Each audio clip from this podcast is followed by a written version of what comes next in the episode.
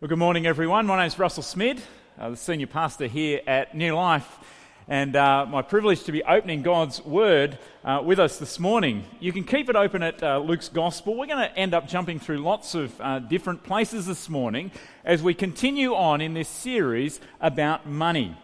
Generation Generous. We want to be getting God's perspective on money. And by having God's perspective on money, we might have freedom. That was the big promise, that was the big claim uh, that I made last week. Not because I'm a prosperity preacher, not because I'm an economic strategist, not because I'm a financial expert, but because of who God is. And if we have the right perspective on money, the perspective on money from God's perspective, we will have freedom freedom from stress, freedom from anxiety, freedom from guilt, freedom so that we might have generosity, that we might have contentment, joy, and thankfulness. Now, each week as we go, and go along, we are looking at one of four uh, financial strategies that are opposed to God. Uh, last week we looked at asceticism. And we saw there that money is not bad. We do not need to escape uh, from money. It is not more spiritual to go uh, without. Money is a good gift from God. Everything that we have from God is a good gift to be enjoyed with thanksgiving.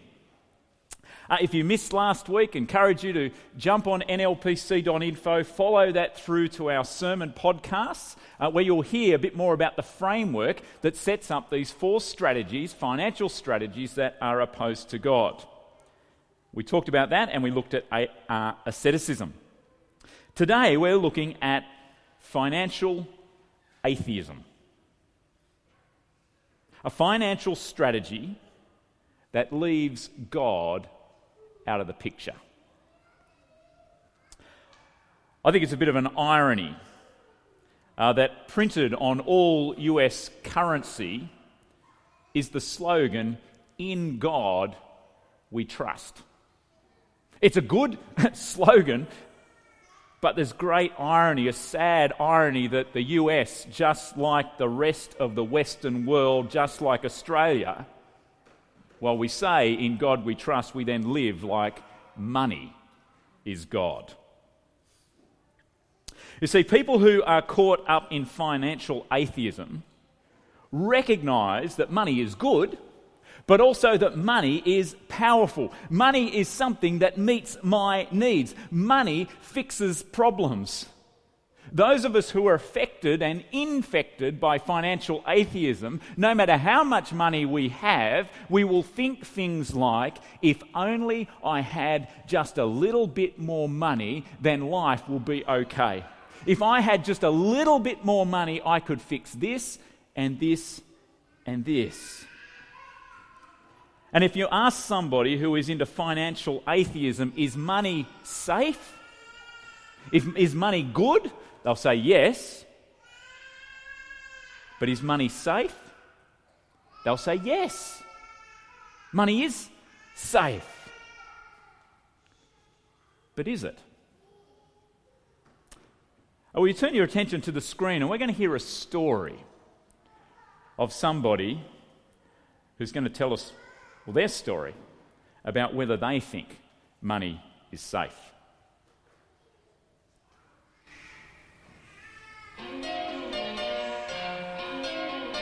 I've worked ever since I was 15 years old. I put myself through college. My bills are paid every month. I'm able to buy the things that I need. I've always paid for my own clothes. I love clothes and I love to go shopping. It can become an addiction. Attention is focused on me, you know, the way I look, how thin you are, my own insecurities. I tend to go overboard. If I don't get that workout in, if I eat too much, I fail for that day what makes me so frustrated, I'll be feeling really bad about myself. Instead of going and crying about it, and go shopping. It just makes you feel better whenever you buy something that will make you look pretty. I'm an impulse buyer as far as what's on sale, right? I don't buy anything that's not on sale, but I justify it somehow. Money, money is, is uh, and, I mean, I struggle with it. you know, drive away from the store just shaking my head what did I just do? I don't need this. Just regret the purchase is so materialistic and whatever. It's a big deal. You know, I've always thought of myself as a bargain shopper and somebody who is pretty wise with their buys. But you know, when you've got 10 shirts that were under $20 that you don't wear but maybe once a month, it's silly. It's hard to not get caught up in that.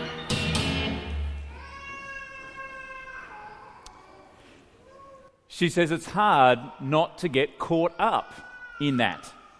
Is money safe? Money can have a power over us. Money can cause us to do things that we look back and go, we wouldn't normally do. The lady in the store, in the, telling her story, that she would go in a shop and she would buy things that she didn't really need or she didn't really want, and she would go away shaking her head. Money has a power over us that can even cause us to do things that are pretty extreme behaviours that we wouldn't normally do. We're in the midst of a royal commission into the financial uh, sector.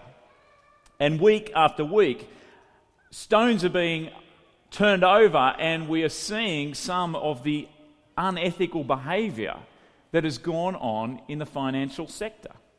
There was an article published just last Monday in the Guardian newspaper by Gordon Menzies. Uh, Gordon is Associate Professor of Economics at the University of Technology in Sydney and previously uh, worked as an economist to the Reserve Bank of Australia. And in this article that he published on Monday, wrote on Monday, uh, he, he, he, he looks at a few psychological and sociological studies that have been done over the last decade or so that show when people are immersed into money, and particularly those who work with money, and if you're a, a banker or an accountant or a financial planner or manager or any one of those kind of things, uh, it'd be great to be hearing from you today over morning tea. This is not meant to go after you, uh, and, and you'll hear in a moment he doesn't go after you. Uh, he's reflecting on some of the power of money. These sociological studies and psychological studies show that people who are immersed in money are more likely to do things they wouldn't otherwise do. This is what he says. Let's not be too tough on the witnesses at the Royal Commission.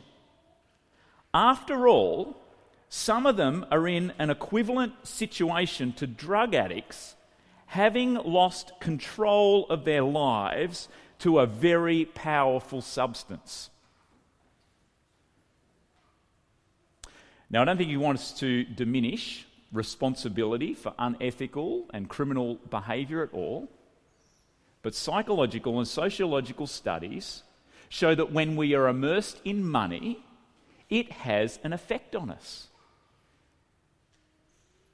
You see, when we put our hands on God's good gift, the place that God should have in our heart is easily taken up by greed. Money is good, but money is not safe. Money is good, but money is not safe. As we turn to Jesus' teaching on money, we see that money might keep us out of God's kingdom. The very thing that Jesus came into the world to draw us into, to save us into, to welcome us into God's kingdom, heaven, eternal life with God, money might keep us out. A moment ago, Sammy uh, read for us Luke chapter 12 kind of kicks off a section where Jesus talks a lot about money and wealth and possessions, and he interacts uh, with wealthy and rich people. He tells this parable about a successful farmer. He has a bumper crop. And if you have a bumper crop, you're going to go, wow, we're, we're, we're going to make new plans. Uh, we've got to gather it up. We've got to build a storehouse for it. That is a good and sensible and right thing to do. But the farmer was gripped by greed. That he might have gone, I'm going to build this up so that I can take life easy. I have got it made. I have got this windfall now that has set me up for life. I am king.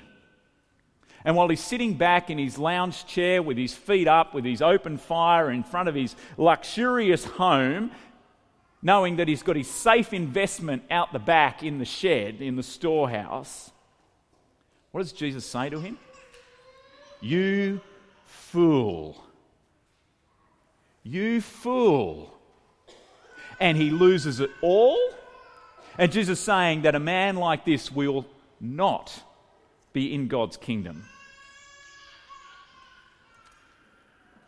In Luke chapter 18, a rich ruler comes to Jesus seeking eternal life. There is nothing better or nothing more important to seek than eternal life. There is no one to turn to other than Jesus if you are seeking eternal life. This rich ruler has a good desire a desire for eternal life, a desire to be with God forever. And he is a good man. As Jesus probes, he sees that this is a man who, who, who, who, who has kept the commandments. But Jesus can see that his heart is not gripped by love for God, but gripped by greed. Jesus gives him one simple thing, really, to do but is hard for him, impossible for him. Go sell everything that you have, give it to the poor, and then come follow me. Now, I think this is one of the saddest stories in the New Testament. That here is a man who has everything, so to say, in terms of wealth. He's a good man, and he has this deep desire to have eternal life. And here he stands face to face with Jesus, wanting eternal life.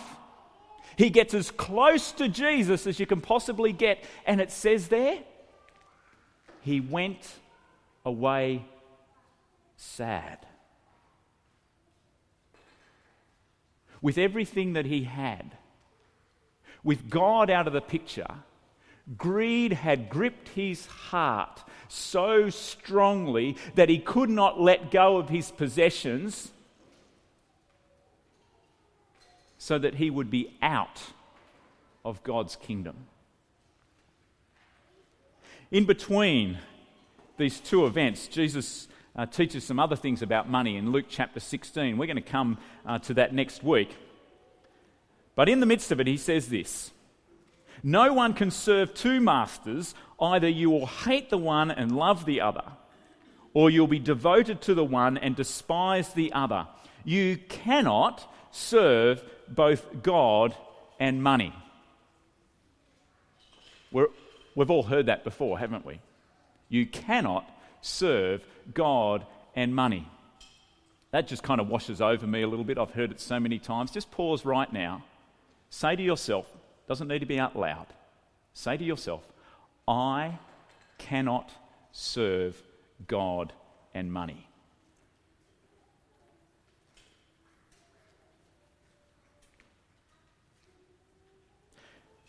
Jesus said those very words 2,000 years ago, and they are just as true today as when he said them 2,000 years ago.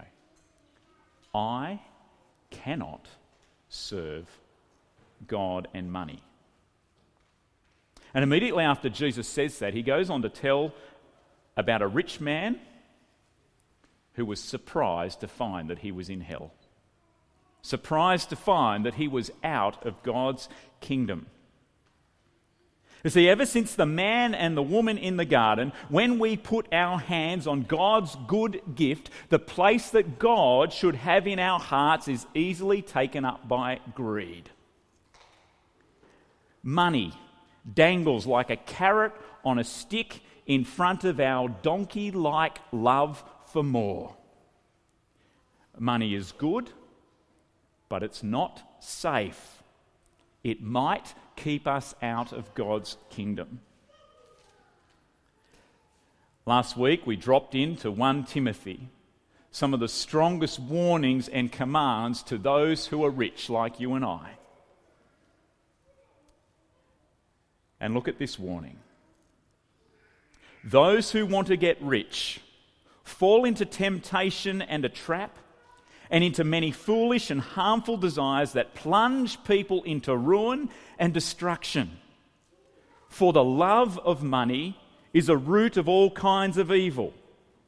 Doesn't say Money is the root of all kinds of evil. The love of money, that's greed. The love of money is a root of all kinds of evil. Some people, eager for money, have wandered from the faith and pierced themselves with many griefs. There are all kinds of things that can cause us in life to walk away from God, to pull back in faith to trust God less, to put our confidence in other things, all kinds of griefs, trials, hardships, disappointments, conflict with people. But right here, see that money, the love of money, greed, is one of the things that can cause us to wander from the faith, be pierced with many griefs, and leave us out of God's kingdom. Now, let me push back against this for you. You and I are rich. Okay? Every single one of us in this room have a, have a level of wealth that puts us above many people in the world and many people in the history of the world. We have lots of money in this room. We're a wealthy country.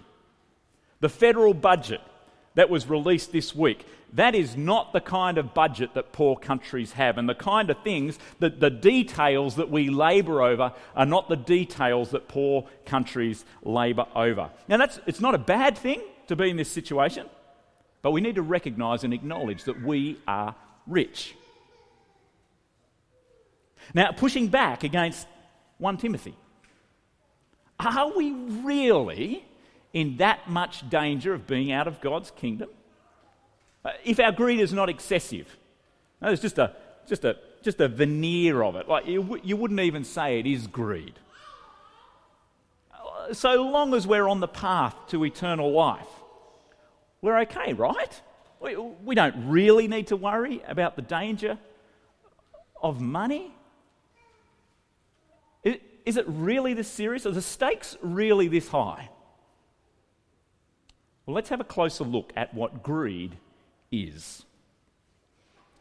First of all, we see in the Bible that greed is foolish. Greed is foolish.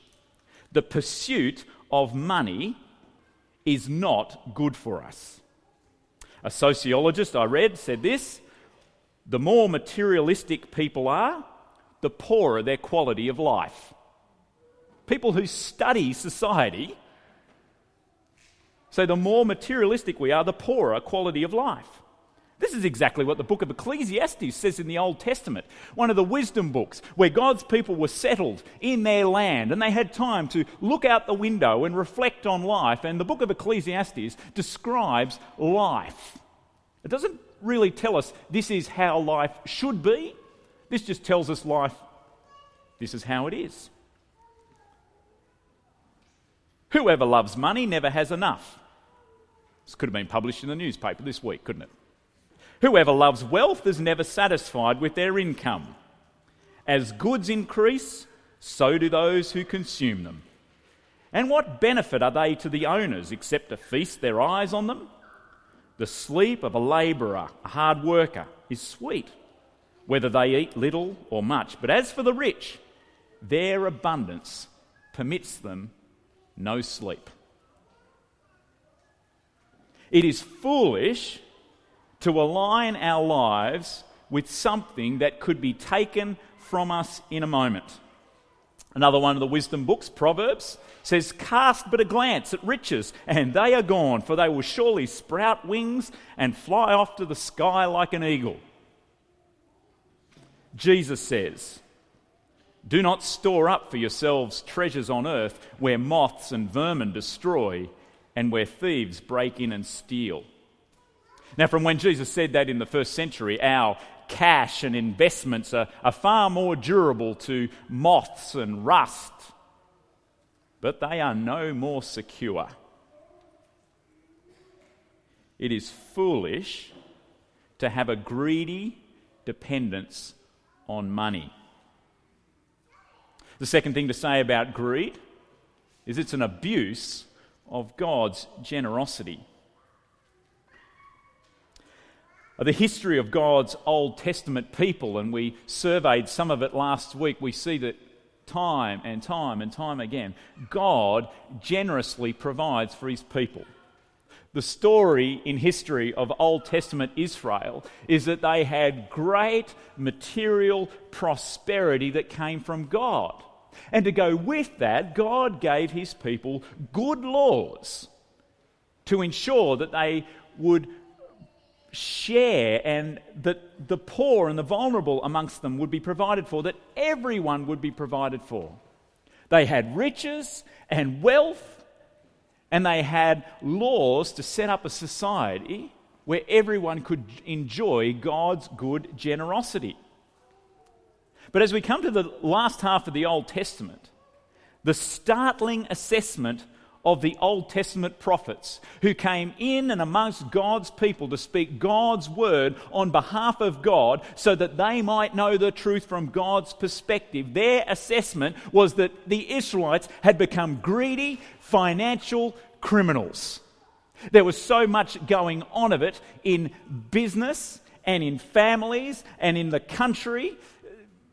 No amount of royal commission could unturn all the crim- overturn un- uncover all the financial criminality that was going on there. People were abusing the poor and at the root of it all they had forgotten god. As they had taken god out of the midst of their lives out of the midst of their wealth and out of the midst of their riches it had all been replaced in their hearts by a greed for more. And they did things to one another that they never would have imagined that they would have done but because they were gripped by money and greed.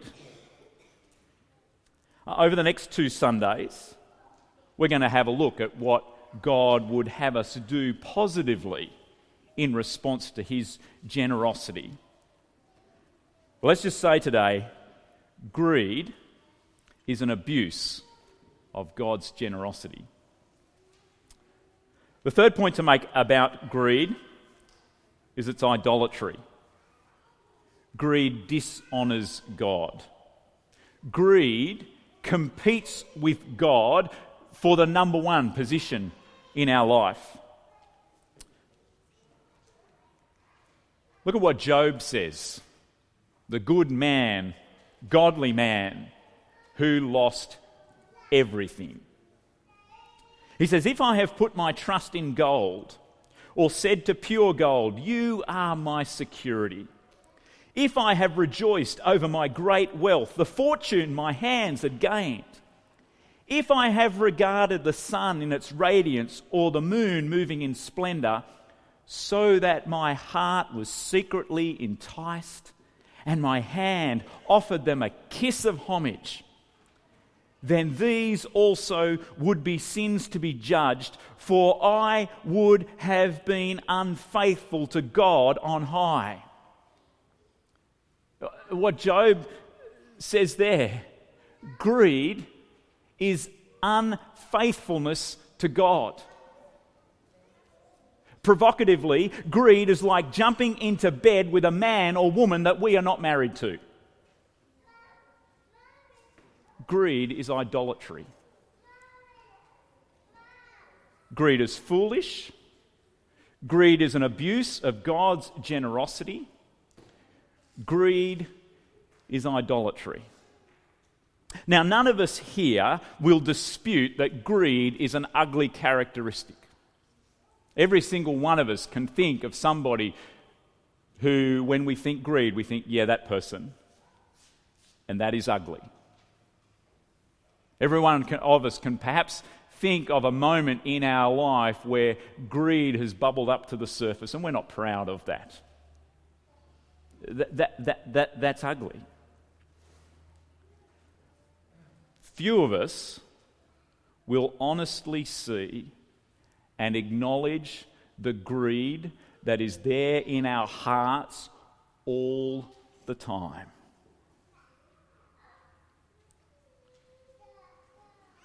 brothers and sisters, it is there.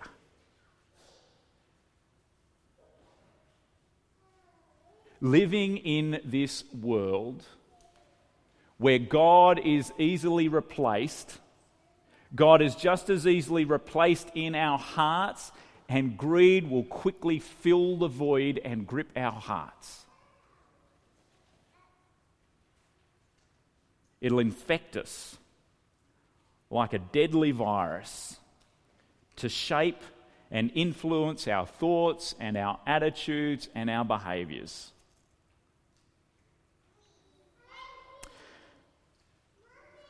Uh, one of my heroes, uh, Welsh preacher Martyn Lloyd-Jones, he says this about the thing that grips our heart.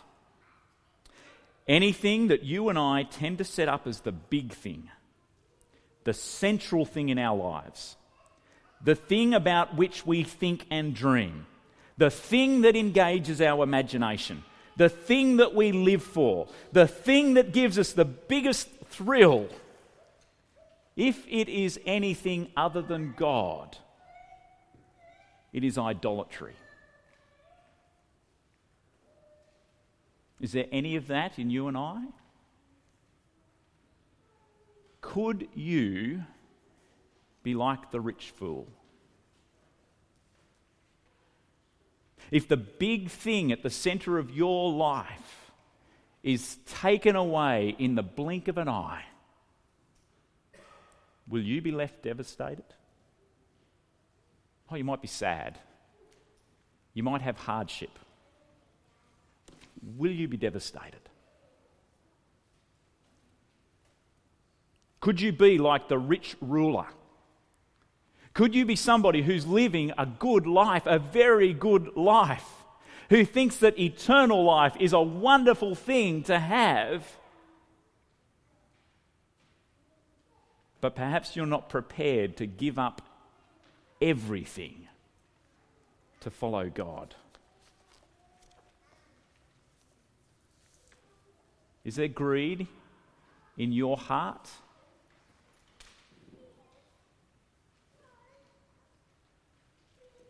What do we do about it? What do we do about the greed that just keeps coming in and, and in and in? What are we going to do about living in a world, and particularly our part of the world, that is overflowing with money? What are we going to do about this good gift that God has given us to buy and sell and to have, to enjoy with thanksgiving? But it's so dangerous. What are we going to do? Psychologist Dorothy Rowe, in her book, The Real Meaning of Money, she says, I think that the only way to give up being greedy is to die. Really, the Bible says the same thing in just one word the Bible says, repent. Repent. Die to self. Turn away from the sin that is in your own heart. Turn away from the wrong desires that you have. Die to that and turn to God. I don't know whether Dorothy Rowe is a Christian or not, but she's got it spot on. It's as if she's read the book of Colossians. Put to death the greed that grips your heart. Repent. Whatever has gripped your heart that is not God, if it is greed, we need to repent. Whatever else it might have been that has gripped your heart, that big thing that you live for, that big thing that you dream for, that big thing that you plan for, that big thing that you could not imagine living without, that has gripped your heart in the place of God. One word repent. In the aftermath of the rich ruler walking away from Jesus, sad, the disciples said to Jesus, How can the rich be saved? Jesus said it is easier for a camel to go through the eye of a needle than for a rich man to enter the kingdom of heaven. But, he says, what is impossible with man is possible with God. If when greed has gripped our heart, is it possible to be saved? If you are rich, if we are wealthy, is it possible to be saved? The very next encounter that Jesus has recorded for us in Luke's gospel is with another rich man. A very rich man. And the disciples and we have got to be thinking, it is impossible for this guy to be saved. How can this guy to be saved? And as we learn a little bit more about this man, we see that he's not a good man. He's a criminal. He's a thief. He's a scoundrel. He's a chief tax collector. And like the rich ruler, he wants to see Jesus. He wants to get up close with Jesus. And almost humorously in the story, we then find out he is a short man. This is Zacchaeus. His heart was completely gripped by greed, but he wanted to see Jesus. I'm sure many of you know the story, and I told some of it just a few weeks ago. You can look it up in Luke chapter 19. But what happens that day, by the end of that day, by the end of that encounter with Jesus, Jesus says, Today salvation has come to this house. You see, Zacchaeus repented. Zacchaeus turned around. Zacchaeus died to self and turned to God. For him, that required a very outward action of repaying and giving back to all those people that he had cheated and paying back even more that he had to do. For him to repent, he had to for him to be uh, set free from the grip of greed, he had to get rid of money.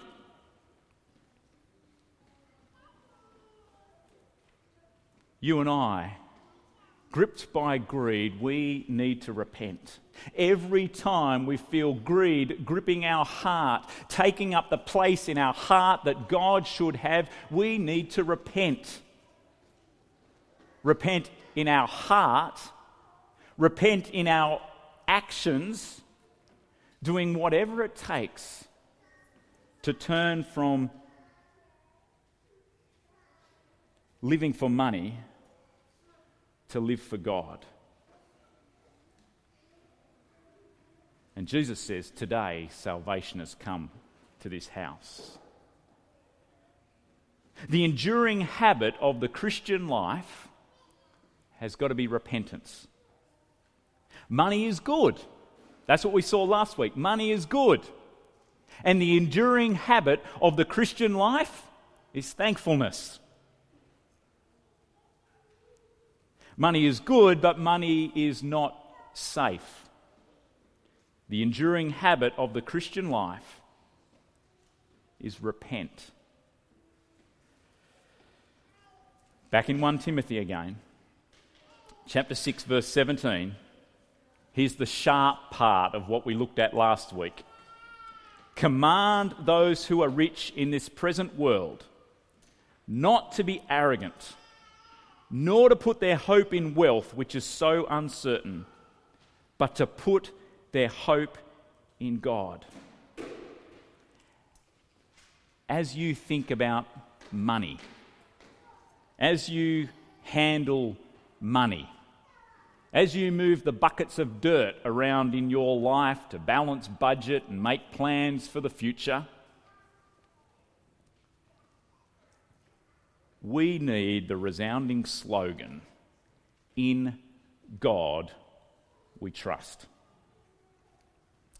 And one of the members of my seniors Bible study group uh, dropped me off some American currency this morning that they had. I've never been to America and I've I think I've seen their currency before, but probably not handled it before.